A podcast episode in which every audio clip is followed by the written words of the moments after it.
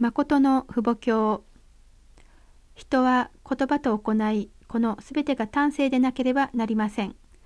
言語を信じ言葉と行いその次には考えて働くことが端正でなければなりません。模範にならなければならないというのです。それでこそすべての環境に適応できるからです。私たちはいずれにしても私一人が生きていくのにこのようなすべての過程を経なければならないので自分自身の生活と教会生活と社会生活を貴重に思うことができなければならないと考えこのような内容を伝達するのです。今は昔とは違うからです。時が変わりました。そのようなすべてのことを備える時が来ました。これからは実績をどのように表すかに力を注がなければなりません。今からの実績は桃源の実績ではなく、皆さんにとって利益となる実績として残るというのです。物はどこにあるか、いつでもわかるように片付けておかなければなりません。皆さんは美しく手入れをし、整頓することができなければなりません。私は日本がなぜ祝福を受けるのだろうかと考えたのですが、それは日本人たちが環境をきれいにし、整理が上手だからだと思います。悪い霊人は環境が悪くなるようにさせ、良い霊たちはきれいにして精霊に整備しなさいというのですが、良い霊たちがたくさん来て助けてくれるので、日本がそのように早く発展したと考えるのです。私たちは忙しく活動をするとしても今後そのような面を生活化しなければなりません。お父様は人々が夫婦で生活をすることについていつも興味深く考えています。二人が一生涯愛し合い、子女を生み、苦労を乗り越え、共に励まし合いながら、生涯にわたってマラソン大会を続けているのを見るとき、何があのようにさせるのだろうという思いが湧くのです。それはお金でもなく女性の力でも男性の力でもありません。それを可能にするのは愛の偉大な力です。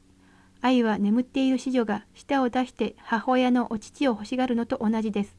子女が泣きながらでもお乳を吸うように母親の懐を浸う心を持った幼子の立場と同じです。それは貴重なことなのです。私はいくら忙しくても毎日一日も欠かさずに眠っている子女たちのところに行って祈ってあげます。尊い生命の前に父母の役割を果たすのは簡単ではないというのです。私がお前にあげられるものは何だろうか。お前に負債は負わない。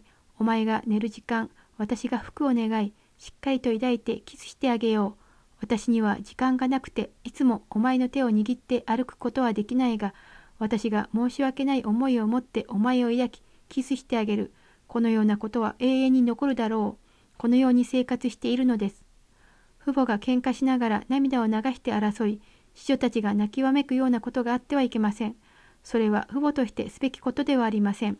子女たちに対して恥ずかしいことです。子女たちは未来の神様です。神様の理想を未来の後継者たちが相続していかなければなりません。未来の神様にならなければならないというのです。そして神様の実体対象にならなければなりません。彼らは未来の神様なので死の中の死です。子女たちは騙せません。絶対に騙せないというのです。すでに父母が嘘をついているのを言葉にはしなくても、すべて知っています。ですから父母は死の中の死にならなければなりません。父母は第二の神様の位置に立って死の中の死にならなければならないのです。彼ら子女たちの情緒的な標準にならなければなりません。僕もうちのお父さんのような夫になり、うちのお母さんのような妻を迎えよう。もしダメなら育ててでもそのように導こう。と言えるようにしなければなりません。心情的教育はそこからしなければならないのです。私とお母様は息子、娘の前では絶対に涙を流しません。彼らの前で涙を流す姿を見せてはいけないのです。その子女たちは神様です。父母は自分の息子、娘に絶対に涙を流すところを見せてはいけません。幼い時は父母が一番です。世の中で最も尊い存在であり、神様の次に偉い父母だと思っているのです。国の大統領よりも世界の聖人よりも誰よりも一番尊いというのです。家庭がそのような心情のもとで進まなければなりません。今まで天国を築こうと歩んできた私たちですが、国を通しては絶対に天国を築くことはできません。家庭を通して天国ができるのです。その家庭は父母様がいつでも行って暮らしたいと思う家庭であり、神様が暮らしたいと思う家庭です。その国の主権者であれば主権者か暮らしたいと思うところなのです。父母は幼子のおむつを洗いながら匂いがしても赤ん坊がニコニコ笑う姿を考えながらただ喜ぶのです。考えるだけでもう目に浮かびます。子女を愛する父母の心はそうです。皆さんが神様を愛するとすればどのくらい愛しますか？神様を愛する場合、神様のものであれば良くないものがないのです。いくら難しいことでも難しいと感じません。深い谷間に埋まっている愛の綱がうなりを上げて出てくることのできる一つの動機になります。母親が苦労して働いても、指示をさっと抱き寄せ、乳房が痛くて気が遠くなるほどお乳を飲ませる姿は本当に素晴らしいというのです。第2節誠の父母様の公的生活と生成公的な生活姿勢神様の身旨とは創造目的を成し遂げることである。誠の父母様は一生涯その身旨のために生き、その身旨のために死のうとされた。ただ天の身旨だけを考え、身旨だけのために生きてこられた。夜も昼もなくゆっくり眠ることもできなかった。世界を巡回される時も、いつも強行軍をしながら、シックたちを激励された。誠の父母様の生涯は、神様の解放と人類の救いのための公的な露呈であった。個人の生活を顧みられないまま、公的なことのために、自らのすべてを犠牲にされたのである。お父様はどこに行っても性別して暮らします。どこかに行って座るときも性別して座るのです。そしてその場から出てくるときは必ずそこに盾を立ててサタンから守る対策をしておいて出てくるのです。ここのどんな環境よりも高い場所に座ってから行くと考えてこそサタンはついてきません。座る場所、見る場所、どこが居心地がいいか、それを見るのです。このような生活をすれば神経が最高に鋭敏になるのでわかります。良くない環境に入ればすぐに全身がゾクッとするのです。どこがどうだというのがわかるというのです。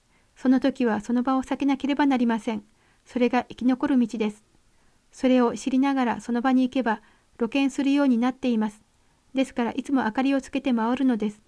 電気で言えば昼が1000ワットの明かりだとすれば私は1000ワット以上に明るくして回らなければなりません。太陽の光の下でさらに明るければ日の光の中でも影ができます。それゆえ、絶対的にために生きる愛を実践しなければなりません。そのようになれば100ワット、1000ワットが天から直接来るのです。発電所から直接ここに来るのです。いつもそれを考えなければなりません。お父様に自分のことを考える思いがあれば、今日このような位置にまで来ることはできず、流れてしまったでしょう。どれほど人を浸ったかというのです。教会の引導者であれば、夜12時になっても、別れることを嫌わなければなりません。別れても家に入る前にまた来たらよいと考えなければなりません。愛の気持ちが途切れず続かなければならないというのです。人を慕わなければなりません。嬉しくて涙が先立つ生活をしなければなりません。涙なくしては天の国に入れません。その道はよく食べ豊かに暮らす道ではありません。天はそのような事情を抱えている人がいれば、天の秘密とあらゆるものを運んであげようとするのです。父母様は神様の解放のために走っていますが、皆さんはその身旨の前にどのように一つになれるかを考えなければなりません。今まで私が苦労したとは考えません。鮭は産卵して死んだ後に子供に自分の体を食べさせようとします。最後には自分にあるすべてのものを根こそぎ食べさせていこうとするのです。何も残さないでいきます。私も所有物を残そうとは思いません。私の所有権があれば広大のバンコクの子孫たちに所有権を用意してあげようと思います。自分のものにして隠しておき使おうという考えはありません。誰かが献金をすれば絶対にそのお金を使いません。そっくりそのまま補充して世界のために使うのです。私はお金があっても良い家を建てたり自分一心の享楽を夢見たりはしませんでした。しかし民族のためにお金を使うところがあれば借金を背負ってでも使うという信念を持って歩んできました。なぜでしょうか？世界を愛される神様の身旨を愛したという条件を残すべき使命を背負った統一教会の指導者だからです。指導者が生活の中でそのような条件を立てなければ、皆さんを教育できる教材を残すことはできません。その教材を残すべき責任があるので、悲しくても悲しい表情をすることができず、悔しくても悔しさを表すことのできない立場で、今まで開拓者の使命を果たしてきているのです。これで本日の訓読は終わります。このゴディブルはご視聴いただいている皆様のご支援で成り立っています。詳細はゴディブル .org をご覧ください。